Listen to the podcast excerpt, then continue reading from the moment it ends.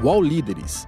Este podcast traz entrevistas com presidentes, CEOs ou fundadores de grandes empresas nacionais e estrangeiras, debate e divulga ideias e projetos dos diversos setores da economia brasileira. UOL Líderes entrevista o presidente da Cabify, Pedro Meduna. Tudo bem, Pedro? Tudo bem, Beth. Um prazer estar aqui. Muito obrigada. Uh, Pedro, qual é o principal negócio da Cabify atualmente? O principal negócio nosso é a mobilidade. A gente gosta muito de falar que o futuro da mobilidade vai ser mobilidade como um serviço. Então a gente tenta é, trocar o, o, o, carro. As pessoas vão deixar de ter carro e vão buscar opções mais vantajosas para se movimentar de um ponto A para um ponto B. Então a mobilidade é o nosso core e no Brasil a gente tem dois serviços principais o, o, o Cabify, que é um produto peer-to-peer, -peer, e a EasyTaxi, que é um produto de táxi. Então você consegue apertar um botão e chamar um táxi ou um carro para o aplicativo para ir de um ponto para outro. Uhum. Em cidades como São Paulo, por exemplo, em que a gente tem as, as linhas de, né, de ônibus hoje disponíveis também para os táxis, não é mais vantajoso ir de táxi? Eu uso muito táxi em São Paulo. A gente está sempre corrido para ir para um lugar para o outro. Então você tem a vantagem da faixa, é, então depende, é, dependendo do momento do dia, o táxi pode ser inclusive mais barato que o, que o motorista por aplicativo, porque os preços são dinâmicos e o preço do táxi é estabelecido. Então, uhum. além de ser mais cômodo, ele pode inclusive ser mais barato. Uhum. É, eu, particularmente, prefiro bastante o táxi, mas cada, cada usuário, a gente, como visão de companhia, a gente quer oferecer para os usuários novas mobilidades de transporte. A gente acredita que no futuro a mobilidade vai passar por uma série de opções cada vez mais integradas. Então, uma pessoa pode pegar um Cabify da sua casa até um ponto de metrô e daí desse metrô ir para o seu ponto final. Então, a gente vê isso com bons olhos. Uhum. Então, do meu lado como cliente, eu prefiro usar táxi em São Paulo. Mas a gente deixa, a gente tem uma visão de cada vez mais oferecer para os nossos usuários mais opções de transporte. E tem espaço para Cabify, Uber 99, Easy Taxi? Tem espaço para todo mundo? Sem dúvida. A gente acredita que isso é uma tendência que a gente comenta secular. Então, a gente, eu realmente acredito, e é engraçado isso, né, Beth? O meu pai trabalhou numa empresa automotiva a vida inteira. E o primeiro ativo que ele teve era o carro. Ele adorava aquela coisa da liberdade, de ter o primeiro carro. Hoje em dia eu estava dando uma palestra para alunos da Fundação Getúlio Vargas, de 20 anos, metade da classe nem tirou carteira de motorista. Não é que a pessoa não tem carro, a pessoa não está mais nem tirando carteira de motorista. Então a gente acredita que a indústria vai se desenvolver cada vez mais.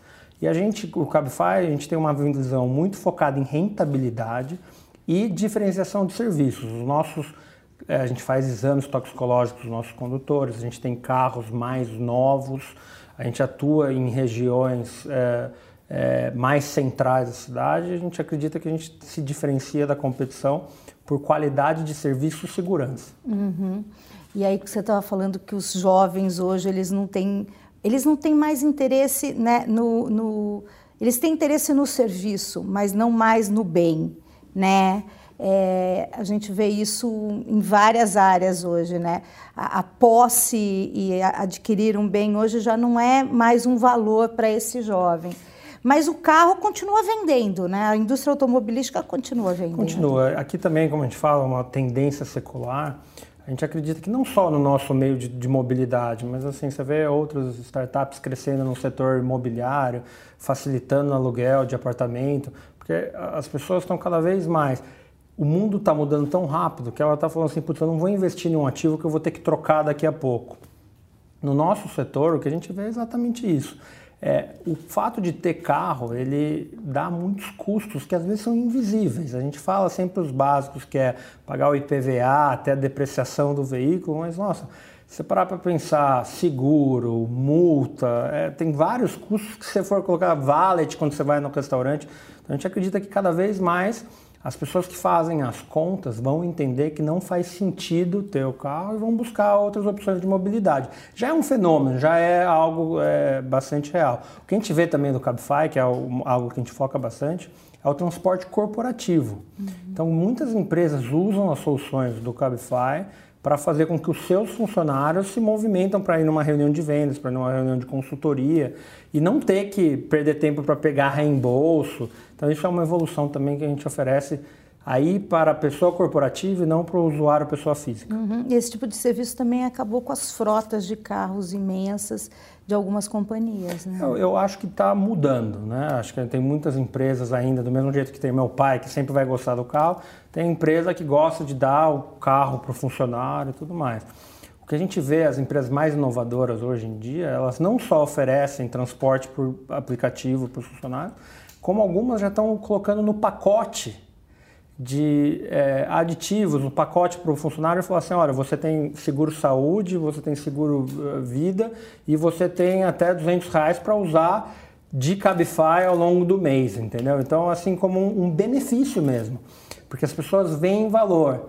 Porque daí isso ajuda a pessoa que às vezes está naquela dúvida se preciso ter carro ou não, fala assim, nossa, até a empresa está me ajudando. E para a empresa é bom também porque ela economiza em não ter vaga no estacionamento, então a gente vê esses movimentos que vão em linha com o que a gente estava discutindo antes, tendências da sociedade de mudando hábitos de consumo e de movimentação, no caso, né, de hum. mobilidade. Essa é uma novidade que eu não sabia, quer dizer, é, transporte né, como benefício para o funcionário.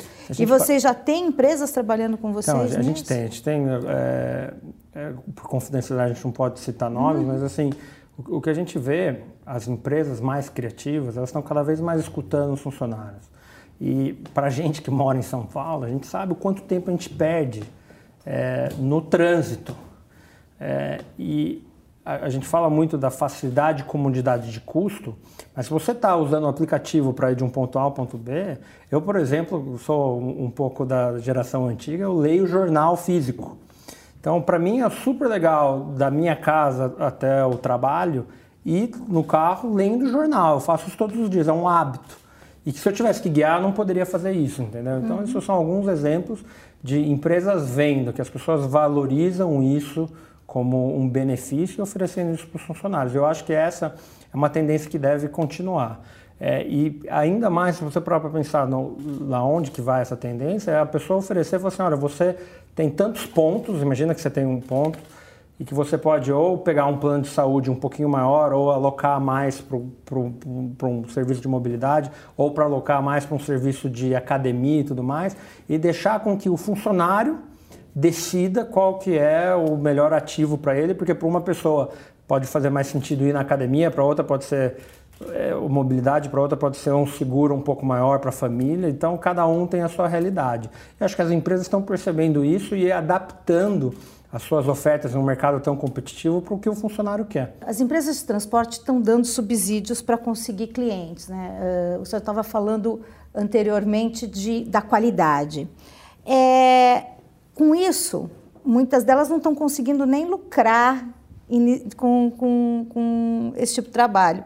Uh, quanto tempo ela consegue ficar sem lucrar? Acho que isso é uma diferença do Cabify para as outras empresas do setor.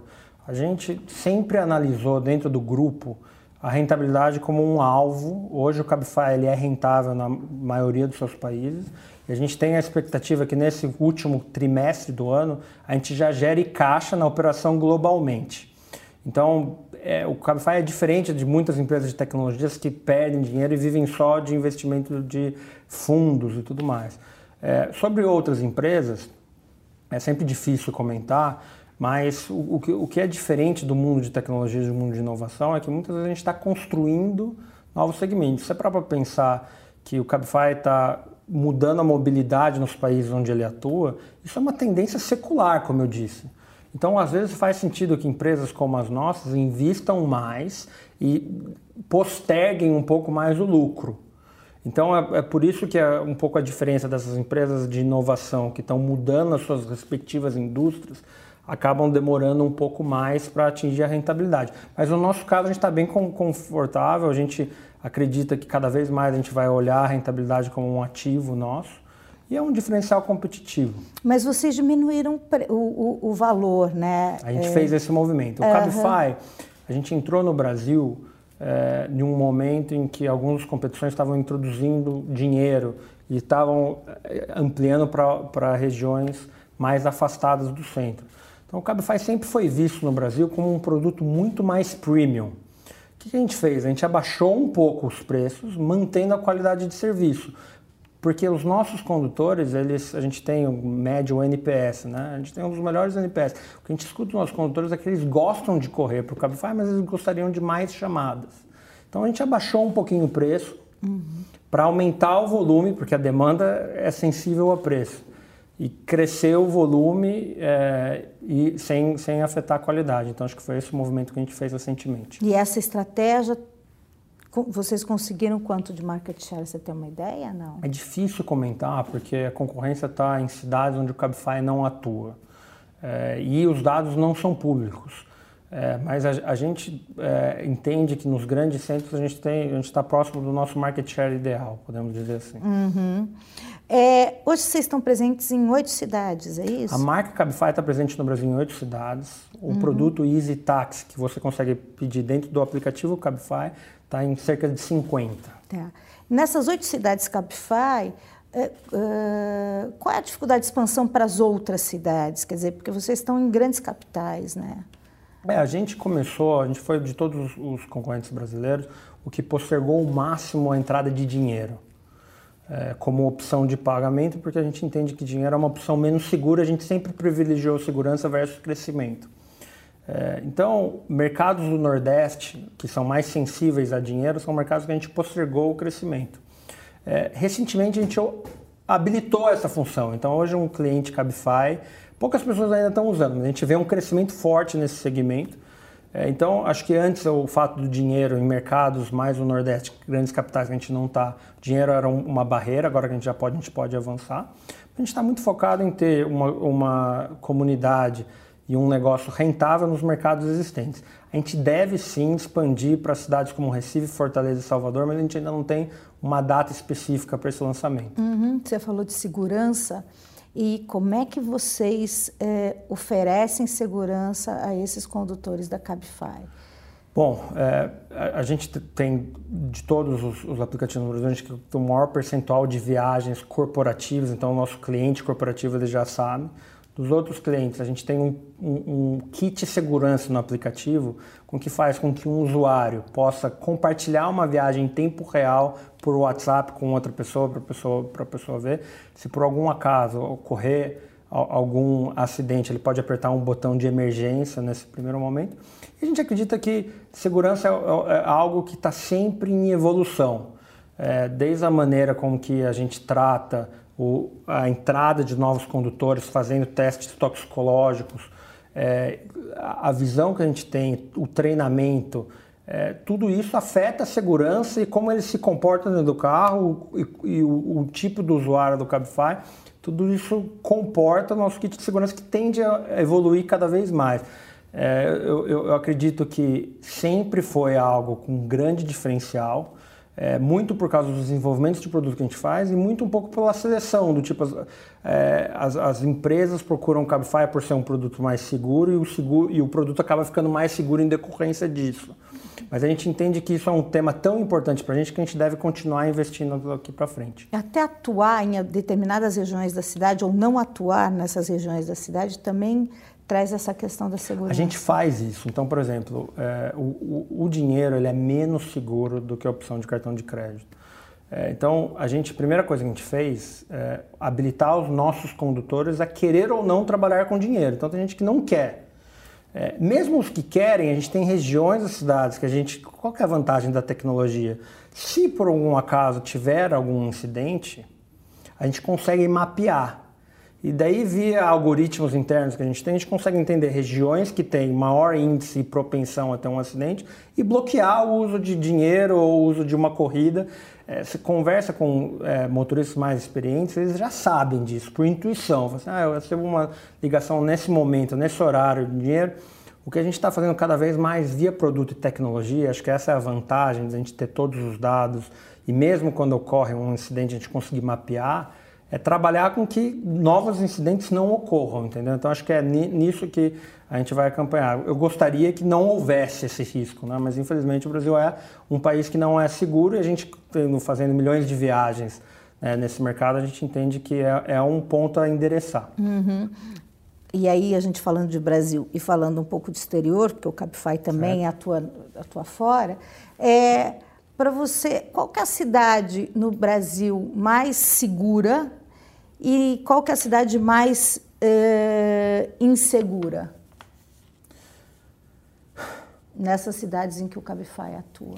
É difícil. A gente, é, eu, eu, não tenho essa resposta assim no bate-pronto. O que eu posso fazer é, com certeza o Brasil é menos seguro que o nosso mercado headquarter, que é Madrid.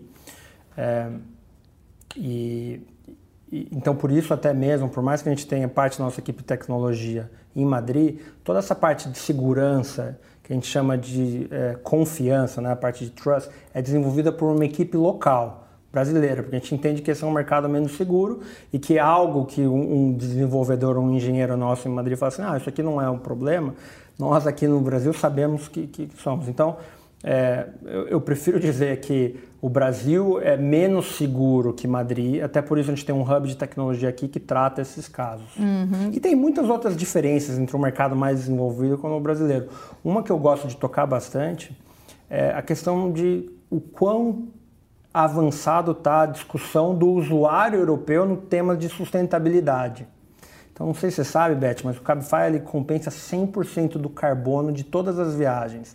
Não só das corridas do Cabify, mas também do funcionário indo para o Cabify voltando para o Cabify no trabalho. A gente faz isso com uma parceria com uma ONG que é, reserva e, e, refloresta uma área da Amazônia é, e, e a gente paga, realmente faz uma doação para compensar todo o carbono emitido na operação brasileira. E a gente vê no mercado de Madrid, assim como a gente acompanha na indústria no mercado como São Francisco, lá pessoas optando por eu quero escolher essa marca porque ela é uma marca mais sustentável e ela foca, ela tem uma visão de mundo em linha com o que eu penso. Eu acho que no Brasil, o brasileiro ainda não está nesse mais. A gente vive um momento de muitas discussões, né? teve agora esse caso do, do óleo na, no, no litoral nordestino, que foi uma pena, mas eu vejo cada vez mais esse tema entrando em discussão, né? Acho legal até conversar aqui com vocês, porque cada vez mais isso vai ser um ponto de decisão. E nos orgulha muito, não só a mim, mas para toda a equipe do Cabify no Brasil, dizer que no Brasil a gente é o único uh, startup de mobilidade que é 100%, que compensa 100% do carbono. Mas o brasileiro ainda não vê isso como um valor agregado na, na decisão, na escolha. A pessoa isso? física ainda não. Mas a gente, por exemplo, a gente fez agora uma parceria com o Instituto Ayrton Senna e, ele, e a pessoa chegou para a gente e falou assim: Olha, eu vou ser transparente com você, Cabify. Vocês foram os doadores que fizeram a menor doação no primeiro momento, mas a gente queria juntar a nossa marca ao Cabify pela visão sustentável que a sua empresa tem. E para a gente foi super legal, porque, putz, o Instituto Ayrton Senna que luta pela educação do Brasil, com o símbolo dos maiores heróis da, da, da nossa nação eles querendo associar a nossa marca foi um negócio que nos deixou muito, muito, muito, orgulhosos. E outras empresas que às vezes eles buscam e falam assim: ah, eu quero ter uma conta corporativa com vocês porque a gente tem a mesma visão de sustentabilidade. Ou alianças, parcerias. Então acho que isso já, a gente já sente muito. É, mas a gente não faz isso pra, só, somente para se destacar. Acho que a visão do Cabify é ser uma das primeiras startups a levantar essa bandeira. A gente espera que outras é, copiem é, e que a gente tenha um mercado cada vez mais sustentável. Que outras diferenças você vê do mercado, do consumidor brasileiro, né, de mobilidade para o consumidor uh, estrangeiro? É, o, infelizmente, no Brasil, a gente não tem uma infraestrutura de é, transporte público tão desenvolvida.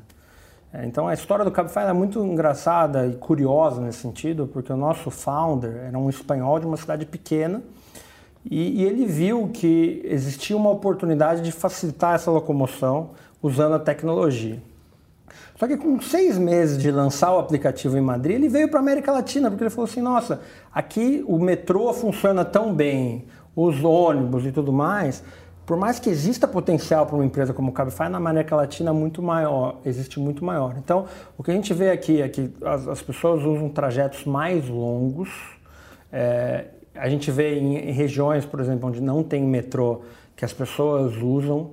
É, e o fato, para mim, de muitos pontos de metrô na cidade de São Paulo, por exemplo, serem os principais pontos, alguns dos principais pontos de chegada e, e, e pick-up né, de, de, passageiros, mostra que se, talvez se o metrô fosse um pouquinho mais avançado, ele iria de metrô todo o trajeto. Né? Uhum. Então, acho que essas são algumas das diferenças que a gente vê no, no Brasil. E a gente acha que o futuro da mobilidade ele passa por uma integração de modais. Então, a gente espera que tenha cada vez um transporte público mais eficiente e que as pessoas usem ou o Cabify ou outras soluções tecnológicas que a gente quer trazer para o Brasil via aplicativo Cabify como uma opção a mais para ir de um ponto A para um ponto B. Uhum. E aí você falou de futuro, como é que vocês estão se preparando para os carros autônomos? E um pouquinho a mais para os drones? Bom, eu, eu acho que carro autônomo é uma realidade. Eu tive a chance de participar de uma conferência agora em abril em São Francisco, poucos meses atrás. E você pega o, um carro do aeroporto para o centro, você já vê as pessoas do outro lado mexendo nos seus iPads com a, a, a direção andando. Assim. Então isso já é uma realidade hoje. Né? A gente no Cabify acredita que a gente não tem a habilidade para vencer neste segmento específico. E a gente prefere focar no nosso principal core e via investidores, parcerias, discussões, é, aprender mais esse setor que não tenha dúvida nenhuma virá.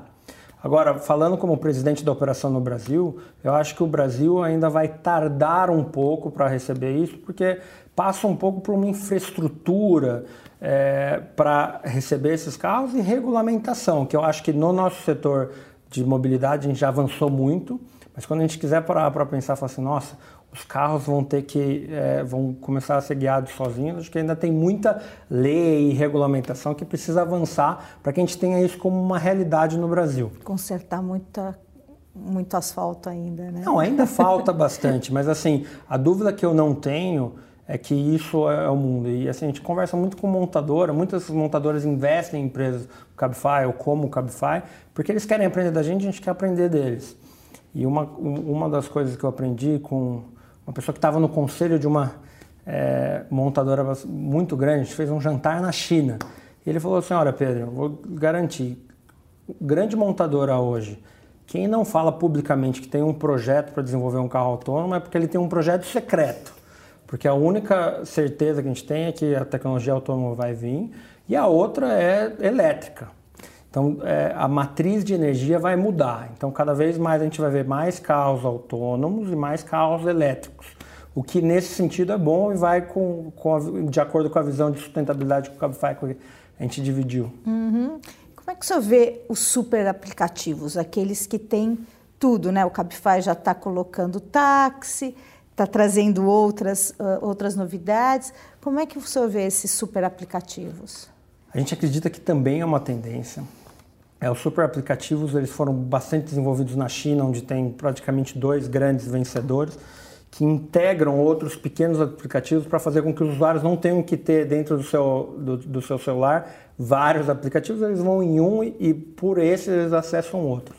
O grupo já está desenvolvendo uma plataforma de pagamentos digitais chamada Lana, que já está, operado, já está operando no México e no Chile, e pensando em expandir para outros mercados, em que a gente imagina que este seja a plataforma de integração via pagamentos. Porque a única coisa que está conectada com todos os outros aplicativos é, é o pagamento. Então, cada vez mais a gente vê que isso é uma tendência. No mercado brasileiro, especificamente, o Cabify não pretende lançar é, uma, uma, um digital wallet. é, e a gente acredita que é, é, um mercado que vai cada vez mais ver mais competição no Brasil. Tudo que a gente vê de digital banks, digital wallets, cada vez mais vão ver como uma opção no nosso mercado uhum. aqui. A gente falou de diferenças entre usuários no Brasil e fora. E a diferença entre motoristas? Existem peculiaridades dos motoristas brasileiros em relação aos motoristas espanhóis ou os motoristas da América, do, restante da América Latina? É, é uma boa pergunta. Eu, eu, sempre prefiro falar das similaridades do que das diferenças. Então, uma das coisas que a gente vê é sempre que tem um jogo de futebol muito importante, cai o lado da oferta. E uma das curiosidades que eu gosto de compartilhar bastante é que o Peru é, classificou agora para a Copa do Mundo, o presidente lá local decretou um feriado nacional, está acho que mais de 20 anos sem classificar, e durante o jogo a gente teve uma queda de mais de 90% na oferta. É, o Cabify, a gente gosta de, de, de, falar que a gente foca muito em segurança, a gente tem a maior penetração de mulheres condutoras, a gente incentiva muito isso, mas a verdade é que na indústria, hoje, ainda existe uma concentração bastante masculina, isso em todos os mercados da América Latina. Então a gente tem às vezes esta oferta, a gente tenta conciliar com um preço dinâmico para incentivar mais pessoas, mas isso é algo que a gente vê bastante nos diferentes eh, mercados. No Brasil, a gente vê é, o brasileiro em geral ele é muito trabalhador, Beth, e, e, uma das coisas que eu gosto muito de destacar é que o crescimento do Cabify no Brasil está muito relacionado também com a crise com a qual o Brasil passou nos anos de 2015 e 2016, onde houve muito desemprego e muitas pessoas buscaram o Cabify como uma maneira de trabalho. É, e a gente vê no mercado brasileiro pessoas usando o Cabify como uma segunda ou às vezes até terceira renda. Então, pessoas que às vezes têm um trabalho normal das 9 às 5, escolhem dois dias da semana para trabalhar no aplicativo das 6 às 9, é, e, e, ou trabalhar no sábado, no domingo, para complementar a renda. É, e isso a gente vê mais no Brasil do que em outros mercados. Então acho que é um, algo como brasileiros para que nos orgulhemos, né? Que a gente uhum. tem um povo bastante trabalhador e que é bastante disposto para trabalhar e, e, e, e, ter essa fonte de renda adicional. O, você estava falando agora dos, dos brasileiros trabalhadores, né? E a gente pode dizer que o crescimento desses aplicativos de mobilidade ele está diretamente relacionado com o crescimento da informalidade no país? Eu acho que assim, diretamente não. É, eu, eu, eu, gosto de separar a informalidade do, do, modelo autônomo que a gente acredita que a gente está desenvolvendo no Brasil. Se você me perguntar sobre o futuro da relação de trabalho, eu acredito que cada vez mais as pessoas vão ter trabalhos autônomos. Uma expressão que eu gosto muito de comentar é que os nossos pais tiveram de um a três empregos. Nossa geração, de 4 a 7. Os nossos filhos vão ter sete empregos ao mesmo tempo. Porque é, as pessoas vão ser cada vez mais donas do tempo de si e vão procurar, seja via freelancing, seja via é, transporte, outras maneiras de é, usufruir do seu tempo para rentabilizar da maneira com que ela optar. É, eu acho que o crescimento, sim, do, dos aplicativos de mobilidade no Brasil, eles passam por um excesso de oferta por causa da crise na qual o Brasil sobreviveu do lado da, da oferta. Do lado da demanda, acho que cada vez mais, como a gente falou, do, dos jovens fazendo conta e tudo mais, as pessoas estão percebendo que é mais barato mesmo.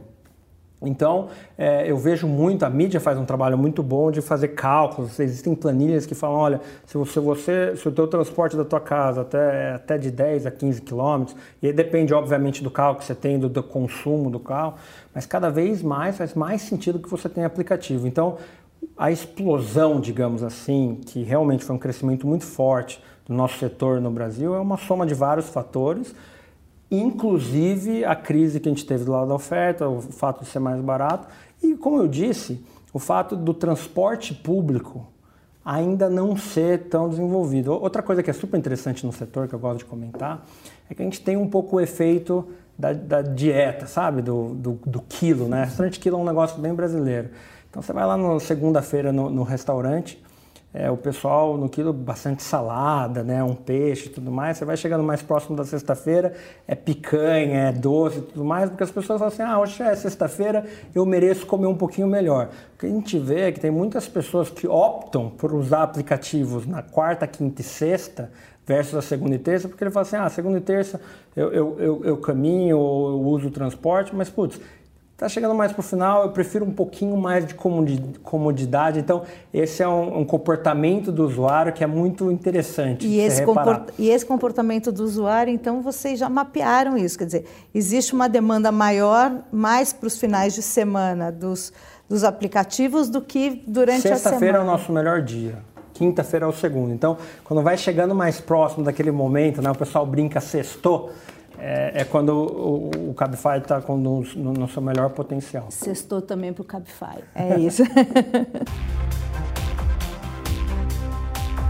Os podcasts do UOL estão disponíveis em todas as plataformas. Você pode ver a lista desses programas em wallcombr podcasts. Recebe salário, faz transferência, pagamento, recarga de celular e até empréstimo, tudo sem taxa. PagBank, a sua conta grátis do PagSeguro. Baixe já o app e abra sua conta em 3 minutos. E aí você estava falando dos sete empregos, e aí me veio uma pergunta que é... Uh, você acredita que independe do, do, do, do, grau de educação, do grau de cultura? Quer dizer, as pessoas vão ser cada vez mais autônomas e vão ter vários trabalhos, é, desde a da, da, pessoa menos capacitada até, até aquela mais capacitada? Eu acredito que é uma tendência. É, a gente escuta muito uma plataforma né, de, de, de é, profissional que você consegue colocar o teu perfil de mídias sociais, eles usam um termo de slash economy é, que é a pessoa fala assim, ah, hoje eu sou CEO dessa empresa, mas eu sou palestrante, mas eu, eu também faço consultorias, porque a pessoa está se tornando cada vez mais autônoma e eu vejo cada vez mais uma separação entre a pessoa estar tá associada àquele emprego, àquela empresa que era antigamente, né? Você fala assim, ah, o Meduna do Cabify fala assim, não, o Meduna é empreendedor, que abriu um negócio antes de entrar o Cabify, ajudou a crescer o Cabify nessa, nessa etapa, mas cada vez mais eu acho que as pessoas vão focar mais nas suas atividades, independente, respondendo a sua pergunta do grau, é, porque ela acaba se desenvolvendo mais no que ela gosta de fazer, entendeu? E hoje é tão fácil, com o meio de tecnologia, é, meu pai é um outro exemplo aqui, ele se aposentou depois de 50 anos, ele montou uma consultoria para criar um, um, um, novo website. Foi assim, 30 minutos de conversa, já tinha um negócio simples, já montou. Cada vez mais essa facilidade vai vir e as pessoas vão buscar outros meios de rentabilizar. E eu acho que faz sentido que, a que, que o profissional não dependa só de uma fonte de renda. Então, é, você vai me perguntar se isso vai mudar amanhã? Eu acho que não, mas é uma tendência que a gente deve ver com que, que vai fazer com que as pessoas busquem outras maneiras de trabalhar e outra relação delas com o emprego, buscando cada vez mais propósito em tudo que elas fazem uhum. e menos ter o trabalho como única e exclusivamente uma fonte de renda. Qual é a sua opinião a respeito das cidades que adotaram uma regulamentação mais rígida para a operação de aplicativos? E aí eu vou dar um exemplo, eu andei lendo sobre Barcelona.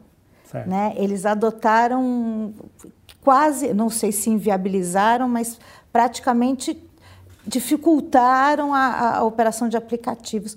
Qual é a sua opinião a respeito? O Barcelona é o segundo principal mercado, é um mercado que a gente está em ampla discussão com os, regulamenta, com os regulamentadores uhum. lá.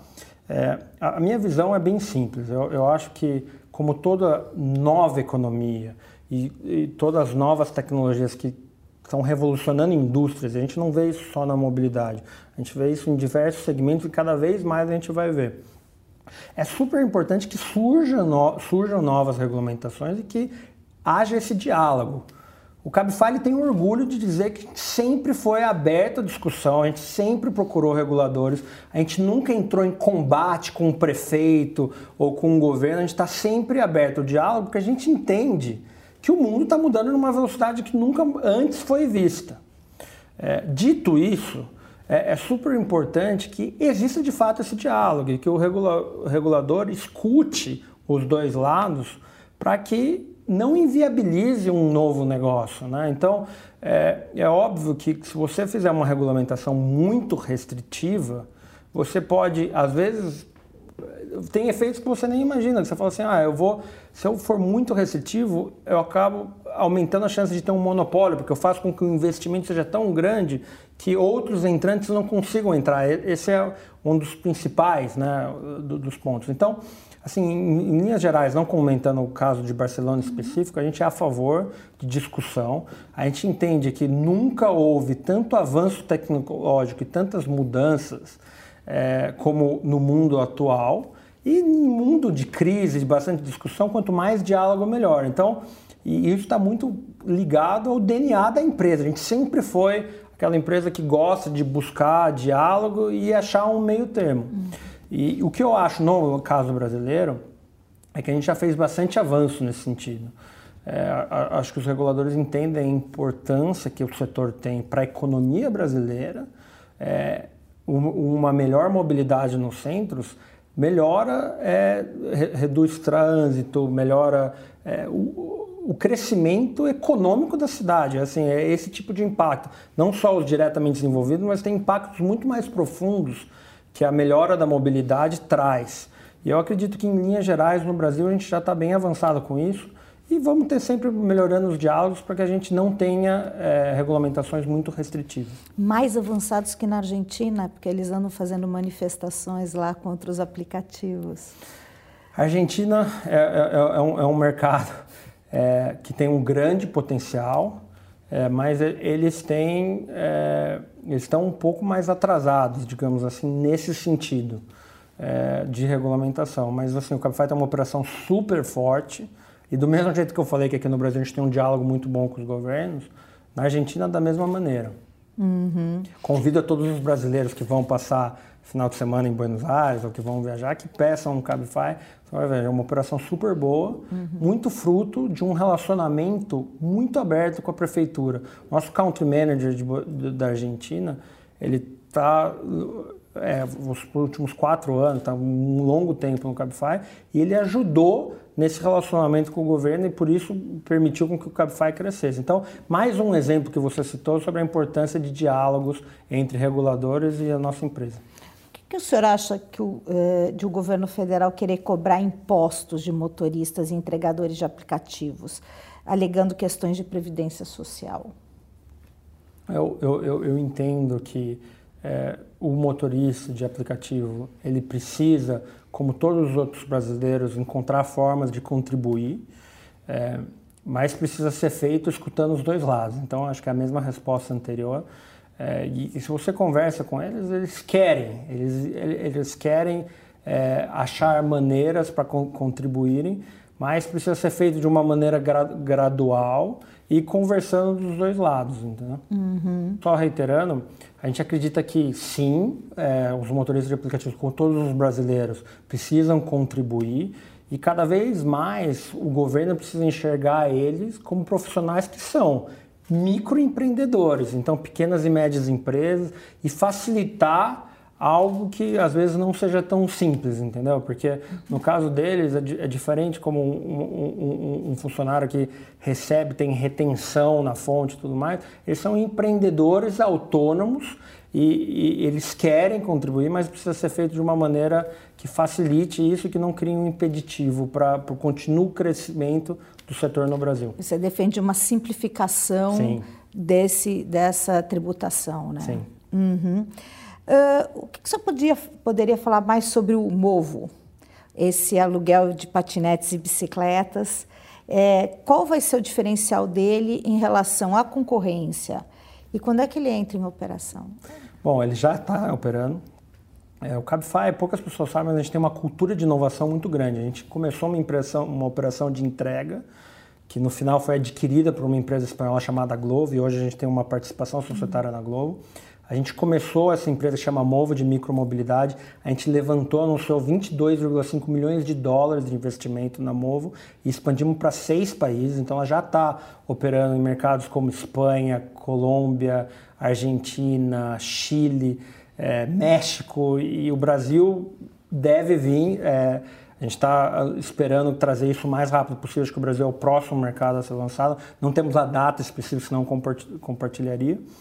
Estamos agora lançando essa carteira digital que eu falei, Lana, que a gente deve fazer um anúncio importante é, em breve. É, sobre o Movo especificamente, a gente acredita muito no setor de micromobilidade como o, o termo que a gente usa é o, o, último quilômetro, né? o último ponto. Então, eu falei da integração que a gente vê Cabify, a pessoa usa Cabify até o metrô, daí usa metrô até um outro ponto, ele poderia usar um patinete elétrico para chegar no último ponto. Então, quanto maior integração de modais de mobilidade, acho que ganha mais o nosso usuário. Eu acho que uma das grandes diferenças competitivas que a Movo vai trazer quando ela, quando ela vier ao Brasil é a capacidade de alavancar a base de usuários já existente do Cabify e pedir dentro do mesmo aplicativo um, um novo meio de transporte. Então, vai em linha com a nossa visão de mobilidade como um serviço, das pessoas terem acesso a diferentes modais dentro de um mesmo aplicativo. Então acho que essa vai ser a principal diferença competitiva. Outra coisa que nos motiva muito no, nesse setor é que ele é 100% energia elétrica. Né? Então, a gente já falou que o Cabify compensa 100% do carbono emitido e essa é uma energia livre, né? Então a gente acredita muito no, no alto potencial. E o que a gente vê nesse setor é que, super interessante, a frequência de uso de um aplicativo como o Cabify é super é, alta. É, na micromobilidade ainda mais, o usuário ele usa em média em um mês quase duas vezes mais um, um, um, um patinete do que um, carro de longa distância. Então é realmente um setor que a gente está bastante é, empolgado e vendo taxas de crescimento incríveis em todos os mercados que a gente lançou. É, infelizmente eu não posso compartilhar aqui a data, mas a gente espera trazer essa tecnologia para o Brasil o mais rápido possível. Tem problema. Quais são as dificuldades uh, da gestão brasileira em relação à matriz? Como é, que, como é que a matriz vê as nossas dificuldades aqui no Brasil? Tributação, segurança, enfim. Bom, é, essa é uma excelente pergunta, porque se a gente parar para pensar que o headquarter do Cabify numa cidade como Madrid, a gente opera em, nos países da América Latina, é uma diferença brutal né, em todos esses temas. É, a gente gosta muito de falar de custo Brasil, isso é uma realidade. Super difícil explicar todos os tributos que, que, que incidem, só que eles entendem também que é um, é um mercado com um potencial gigantesco, entendeu? Então, é engraçado isso, a gente parar para pensar, é, as grandes empresas espanholas têm operação na América Latina, né? Então, assim, é, a Espanha é um país muito rico, mas pequeno. Então, é, por mais que existam todas essas diferenças, a gente está num momento que, na minha opinião, o mundo começa a desacelerar e o Brasil começa a acelerar cada vez mais rápido, em que essas diferenças podem ser vistas como oportunidades. E acho que esse é o, é o, é o principal desafio do, da equipe brasileira, reportando para a equipe global é, e explicando. Então, acho que uma das grandes vantagens de startups e cultura é que não existe o que é normal em grandes corporações. Você fala assim, ah, o executivo pega um, um, um avião para defender um budget no headquarter e tem que explicar os resultados. Não, os, os, grandes líderes do Cabify vêm aqui, tomam caipirinha com a gente, entendem muito bem do Brasil.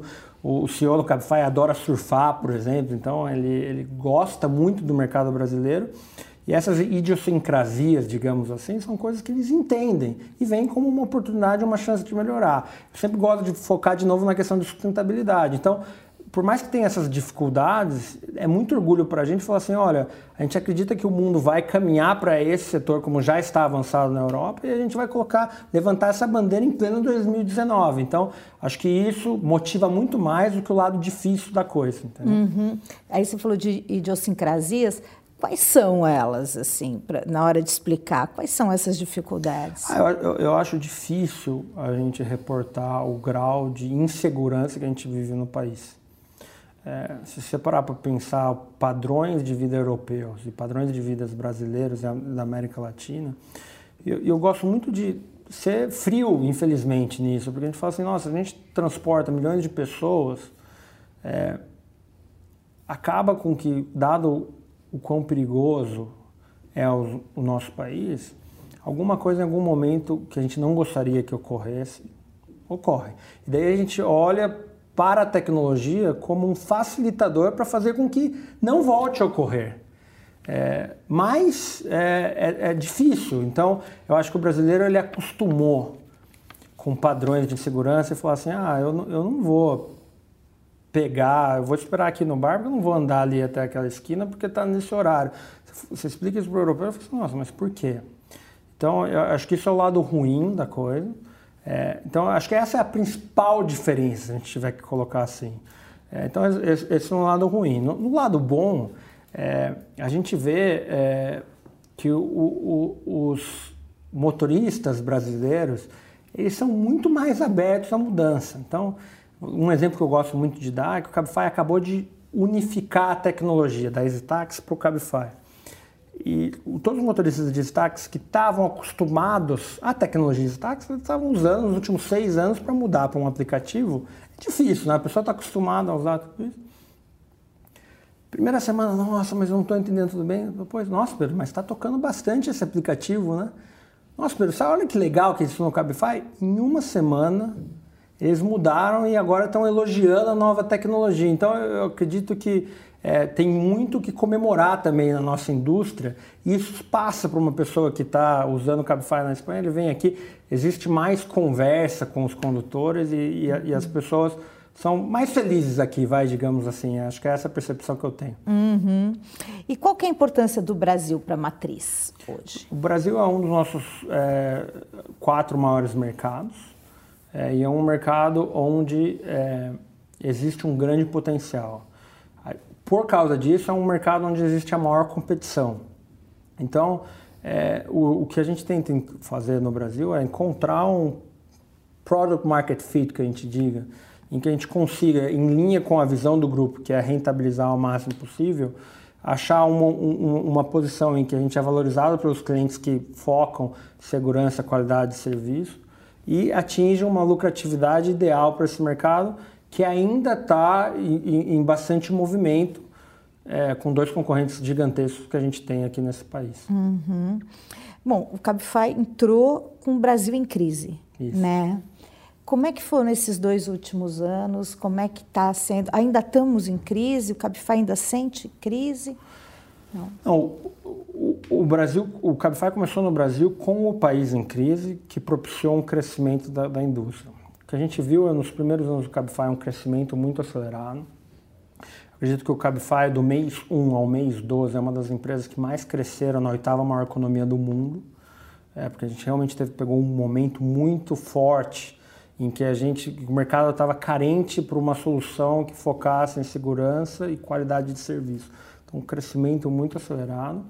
E depois, com o, o, a intensidade da competição é, é, da indústria, a gente começou a focar cada vez mais para rentabilizar é, o, o, nosso ativo, o nosso investimento no, no Brasil versus o crescimento desacelerado. Então a gente teve uma estabilidade maior de operação e fomos aperfeiçoando cada vez mais os nossos usuários e um crescimento no setor corporativo, que é a gente acredita que é um, é um, é um é segmento mais estável, é, que, onde a competição é menor. Então não tem uma, um sentimento de crise dentro do Cabify? Não, não tem. E, e, o que a gente acredita, é, uma das perguntas que já, já me fizeram é se a gente acredita que o setor vai entrar em crise se o Brasil se desenvolver. É, e eu não acredito nisso. Eu, eu, eu acredito que, obviamente, é, o Brasil voltando, criando mais empregos, a gente vai ter uma pressão na oferta. Mas eu gosto de ser uma pessoa otimista. Então, um dos exemplos que eu gosto, acho que o Cabify é, é, o, é o aplicativo que tem o maior percentual de mulheres dos grandes no total de condutores, até mesmo porque a gente foca muito em segurança de serviço. É, mas mesmo assim o percentual é muito baixo, a gente não divulga esse percentual, mas é, se a gente parar para pensar que a gente tem ainda mais metade das pessoas que podem guiar, então por mais que um crescimento do Brasil faça com que tenham menos, mais criação de emprego, menos pessoas dispostas a dedicar mais tempo trabalhando para o Cabify, a gente acredita que ainda tem muito potencial de crescimento, principalmente via a entrada de mulheres é, como condutoras, então a gente não acha que a gente vai sofrer, pelo contrário, a gente torce muito para que a economia volte a crescer mesmo, porque é, sendo uma empresa que está em 13 países, a gente tem muitas dessas discussões entre os líderes, né? E a América Latina vive um momento instável, né? Com eleições na Argentina, é, revoltas no Chile, que é, um, que é o país acho que mais sólido da região. É, e a gente acredita que o Brasil precisa exercer essa liderança, voltar ao crescimento, para que a gente não só é, volte a, cre a, crescer como indústria, mas que a gente tenha um mercado mais saudável em todas as linhas. E eu acredito que com o crescimento da economia, a gente vai ver um crescimento maior no lado corporativo, que é um lado muito importante para o Cabify. O que, que o senhor defende na reforma tributária? uma simplificação. Eu acho que é, passamos da reforma da Previdência, que eu acho que era um, algo que precisava fazer sim ou sim, acho que a gente, é, eu, na minha expectativa, foi melhor do que a gente é, esperava, então super bom. A reforma tributária ela precisa simplificar, no fundo. É, eu acho que o, os empresários, os brasileiros, estão cansados da alta carga tributária que a gente paga. É, mas ao mesmo tempo a gente tem muitos desafios de investimento e, e a gente cobra muito imposto e investe mal. Então acho que dá para o governo trabalhar nos dois lados. Acho que dá, deve investir um pouco melhor a arrecadação, mas no lado da captação acho que precisa simplificar e ser mais transparente. É, então, na matriz é, europeia, a gente tem o IVA, né, que é, é, é algo que a gente quer, quer tra trazer para o Brasil. Então, assim, em linhas gerais, o quanto a gente conseguir simplificar a tributação, é, acho que vai ser difícil o Brasil cair a quantidade de consumo que, que, que ele faz, mas acho que se a gente conseguir simplificar, fazer mais transparente, acabar com a guerra de estados, com tributações diferentes, e, e muito do empresário, às vezes, ele precisa produzir algo num estado, mandar para outro por incentivos tributários que não fazem sentido. Então, quanto mais a gente simplificar essa parte e do lado do investimento a gente investir melhor, acho que a gente vai é, crescer como nação. Eu acho que existe muito potencial, é só trabalhar e, e eu, eu, acho que é a próxima grande reforma, né?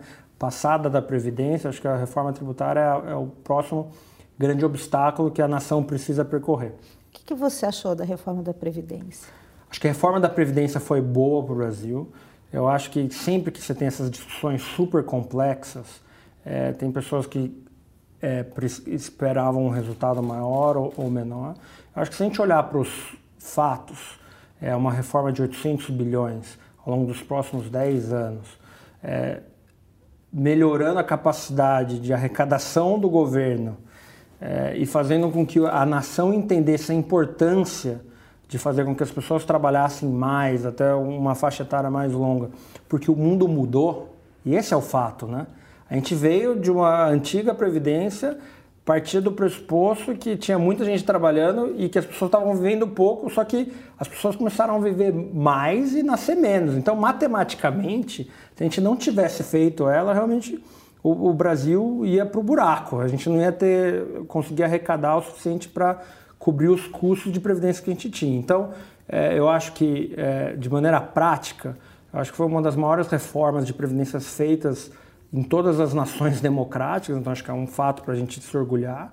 Eu acho que a gente vive num país tão dividido, o fato de a gente ter conseguido aprovar e escutar de todos, sem exceção, que precisava ser feita, é, eu acho que é uma vitória nossa. É, teve um, uma última mudança no Senado, mas eu, eu, tive a chance de almoçar com o senador e ele falou assim: olha, a gente teve uma última mudança ali para pessoas que, que tinham até dois salários mínimos, mas foi importante porque a gente humanizou a reforma e essas pessoas, no fundo, no fundo, é, não é que se elas é, é, renderem menos dinheiro, se elas pagarem menos, elas vão usar esse dinheiro para investir em fundos de investimento, não, elas vão usar na própria economia. Então eu acho que em linhas gerais foi ótimo e eu acho que posiciona o Brasil, um Brasil novo, de novas reformas, para receber cada vez mais investimento, abrir mais a nação, que acho que é um negócio que a gente precisa. O Brasil ainda é visto fora como um, Brasil, como um país muito fechado por razões ruins, seja por infraestrutura, seja por tributação. É, e, eu acho que é um primeiro passo importante para uma nação de reformas e que está tomando as decisões duras mais importantes para que a gente traga mais investimento e cresça mais como país. O Brasil está menos corrupto?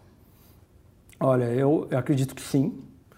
É, a percepção que a gente tem é que é, é, duro isso, né? porque a gente vê, a gente vê com toda essa questão da Lava Jato, é, uma transparência muito na corrupção que existia. Só que é melhor que a gente tenha essa visibilidade, que a gente trate isso do que a gente simplesmente ignora. Então é sempre difícil você ter os indicadores, porque a corrupção, por definição, é algo que acontece debaixo do radar. Mas eu sou um cara muito otimista com, com tudo que foi feito no Brasil e eu acho que tem um efeito muito positivo das pessoas pararem e ver e falar assim: olha, antes, hoje tem pessoas é, muito importantes é, é, sendo pegas ou tendo a sua justiça o que faz com que iniba outras pessoas que busquem esse comportamento. Então, eu acho que foi um trabalho muito bem feito de redução da, da corrupção. Acho que tem muito para ser feito, mas acho que o saldo dessa equação matemática é positivo para o país. Uhum. Como é que o senhor faz para lidar com a pressão do cargo de presidente? É duro, né? Cada, cada, cada, cada gente faz de, de uma maneira. Eu busco muito passar tempo com a família. É, eu gosto muito de viajar, então, assim, é, é, passar esses finais de semana longe de São Paulo. É, sou do interior, sou de Campinas, minha esposa, os pais em casa na praia, então a gente tenta sempre sair um pouco é, e ficar próximo do filho, da esposa, dos amigos. Acho que essa é a principal coisa que eu faço. Uhum. E que dicas o senhor daria para construir uma carreira de sucesso como a sua? Eu acho que hoje a principal dica é que as pessoas desenvolvam mais o seu lado soft, né? O seu lado de tratamento de pessoas, por um lado, e o outro lado de capacidade de aprendizagem. Eu acho que eu tive uma sorte na minha carreira de começar, o meu primeiro emprego pós-faculdade foi consultoria. Consultoria é super legal porque você entra num novo setor, numa, numa nova economia, num novo cliente, você precisa aprender muito rápido para poder ajudar ele no menor tempo possível. Então isso faz com que você não tenha vergonha de fazer perguntas, de aprender. E eu acho que essa é a principal dica que eu deixo. Eu acho que o mundo está mudando de uma maneira tão rápida que a capacidade das pessoas terem de se relacionar com os outros, e aprender com os outros e se questionar o tempo inteiro é fundamental. É, às vezes as pessoas perguntam assim, putz, Pedro, você é presidente de uma empresa de tecnologia, como que vai estar tá o emprego daqui a 20, 30 anos, ou como que vai estar tá essa economia? A gente pode fazer exercício de futurologia, mas a verdade é que a gente não sabe onde o mundo vai estar tá daqui a 10, 20 anos. Então, é muito mais inteligente que as pessoas desenvolvam a capacidade de aprender cada vez mais, seja lendo, assistindo esse blog ou, ou lendo jornal. Hoje em dia o acesso à informação é tão fácil, né? Então se as pessoas tiverem essa curiosidade intelectual, elas vão se desenvolver. E por outro lado, é a capacidade de trabalhar em equipe, é, até mesmo para desenvolver as pessoas que vão trabalhar junto com você. É engraçado isso, mas eu acho que o melhor presidente é o presidente que, que é o menos necessário. Então é um contrassenso, né? Mas se você tiver uma equipe boa, que está cada vez crescendo mais, com uma visão clara do que eles têm para fazer, talvez o presidente se torne uma, pessoa obsoleta ou que não seja tão necessária e faz com que toda a organização funcione um pouquinho melhor. Então eu acho que essa capacidade de trabalhar em grupo, entender as outras pessoas, estar sempre aprendendo no mundo que muda, acho que são é, qualidades fundamentais para um profissional que está começando a trabalhar hoje em dia. Uhum. E uh, para a gente terminar, a gente tem 13 milhões de desempregados ainda, né? É, como, é que, uh, como é que o senhor vê a questão do desemprego e quais seriam os caminhos do Brasil para melhorar essa situação? Eu, eu, eu, sou uma pessoa que acredito muito no liberalismo da economia. Então, eu acredito que a melhor maneira para a gente crescer é, e, e, criar emprego e tudo mais é vir investimento da iniciativa privada. A gente discutiu aqui na conversa questões tributárias, questões previdenciárias. A verdade é que o governo já arrecada muito e, e tem uma capacidade de investimento melhorar, mas é difícil que ele invista mais. A gente já viu em governos anteriores que muito investimento do governo pode ser bom no curto prazo, mas não no longo prazo. Então eu acredito muito em é, reformas, é, transparência jurídica e fazer com que o Brasil seja a nação dos próximos 10 anos, porque a gente tem uma grande vantagem que o Brasil está começando a acelerar num momento que o mundo está desacelerando.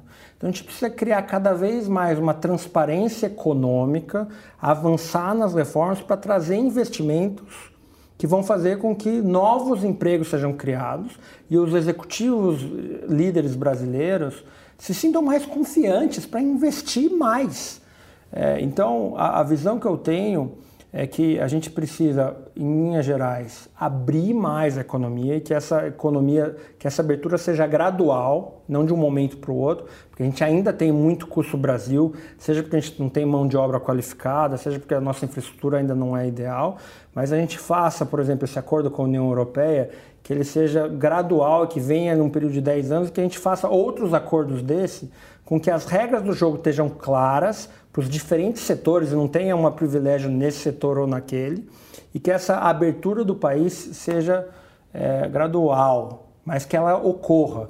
O Brasil hoje, se somar as importações e exportações, não, 25% do PIB, é um, é um das acho que das 20 maiores economias é a vigésima. Se eu estou falando uma coisa errada, uhum. é, mas é próximo disso. É um dos países mais importantes, mais fechados. Então, para a gente tratar esses 13 milhões, eu acredito muito em investimento internacional, é, criação de empregos, é, e eu acho que é isso que a gente tem que fazer. Como competir com os chineses e os coreanos? Essa é uma boa pergunta também. É, uma das coisas, eu fui para a China no ano passado, e esse ano eu vou de novo, né? ano passado foi a primeira vez que eu fui e realmente abriu minha cabeça. Porque eles têm uma cultura de trabalho diferente. Não sei se você já ouviu o 9, 9 to 9 to 6. É, trabalhar das 9 da manhã às 9 da noite, seis vezes por semana, e isso é considerado do, das 9 às 5. Né? É, é uma mudança cultural. É, e eu acho que com o tempo, é, a nossa sociedade brasileira, que está mais acostumada com os valores ocidentais, em que é, o prazer na vida é passar tempo com a família, com os amigos, lá o prazer é trabalho. As pessoas trabalham, trabalham e tudo mais. Então, obviamente, é, essa diferença de ritmo cria. É, isso só de falar na mentalidade cultural, que eu acredito que é uma cultura mu muito diferente. É, daí tem outros aspectos de tecnologia, de abertura. A China, o governo é muito diferente do governo brasileiro e tudo mais.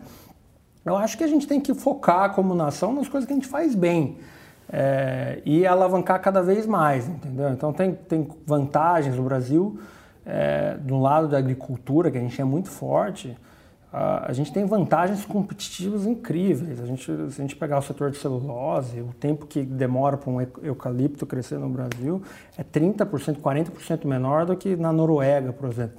Então, a gente tem que reforçar essas, essas forças que o país tem é, e não dificultar, né? Porque às vezes eu escutei acho que de alguém que a soja do Brasil também é a mais competitiva, é a mais barata, mas ao longo da cadeia ela vai ficando cada vez mais cara, porque a infraestrutura é ruim, a, a, o imposto é pior.